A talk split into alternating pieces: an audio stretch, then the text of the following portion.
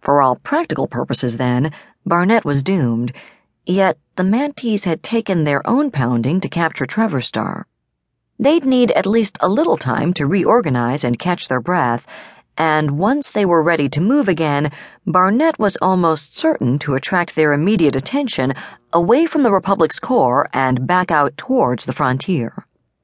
That made holding the system as long as possible, even if only as a diversionary measure, critically important, which in turn required the services of a competent system CO. From the way you've been talking, I assume you don't intend for him to ride the base down in flames, though, Ransom observed after a moment, and Pierre nodded. In that case, I think I should take a little trip down to Barnett to form a personal impression of him, she said. After all, public information's going to have to deal with whatever finally happens there, and if he looks too politically unreliable, we might want to leave him there and write a truly epic piece about his gallant but doomed battle to fend off the attacking Manticoran hordes. Sort of a Theisman's last stand. Unless you see something LePic's entirely missed, he's still going to be too valuable to throw away, Saint Just cautioned. Oscar, for a cold blooded spook, you can be entirely too squeamish, Ransom said severely.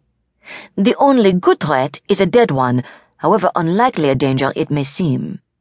And when your navy's getting its ass kicked as thoroughly as ours is, the occasional dead hero can be worth a hell of a lot more than the same officer was ever worth alive. Besides, it amuses me to turn potential threats into propaganda assets. She smiled that thin, cold, hungry smile which frightened even Oscar Saint Just, and Pierre shrugged. Oscar was right about Theisman's value, and Pierre had no intention of simply throwing the man away, whatever Cordelia wanted. On the other hand, Cordelia was the mob's darling the spokeswoman and focus of its urge to violence.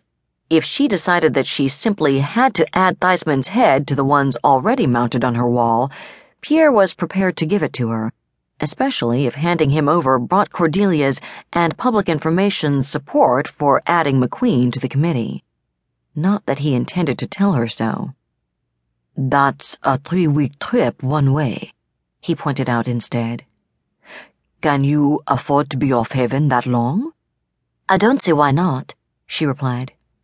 You're not going to convene any more meetings of the full committee for the next two or three months, are you? He shook his head and she shrugged.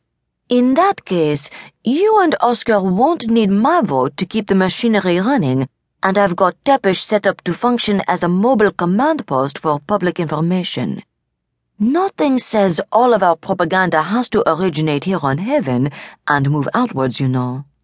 My deputy can handle routine decisions here in my absence and will produce any new material aboard Tepes. As long as I'm in a position to vet it before release, we can dump it into the provincial nets and let it work inward from the frontier just as well as outward from the center. All right, he said after a moment, his tone mild. If you want to look the situation over and you feel comfortable about managing public information from there, I think we can spare you long enough for the trip. Be sure you take along enough security, though.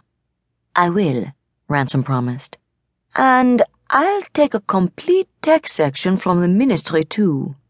We'll get lots of stock footage, do some interviews with personnel there for release after the system falls, that sort of thing. After all, if we can't hold it in the first place, we might as well get as much advantage out of losing it as we can.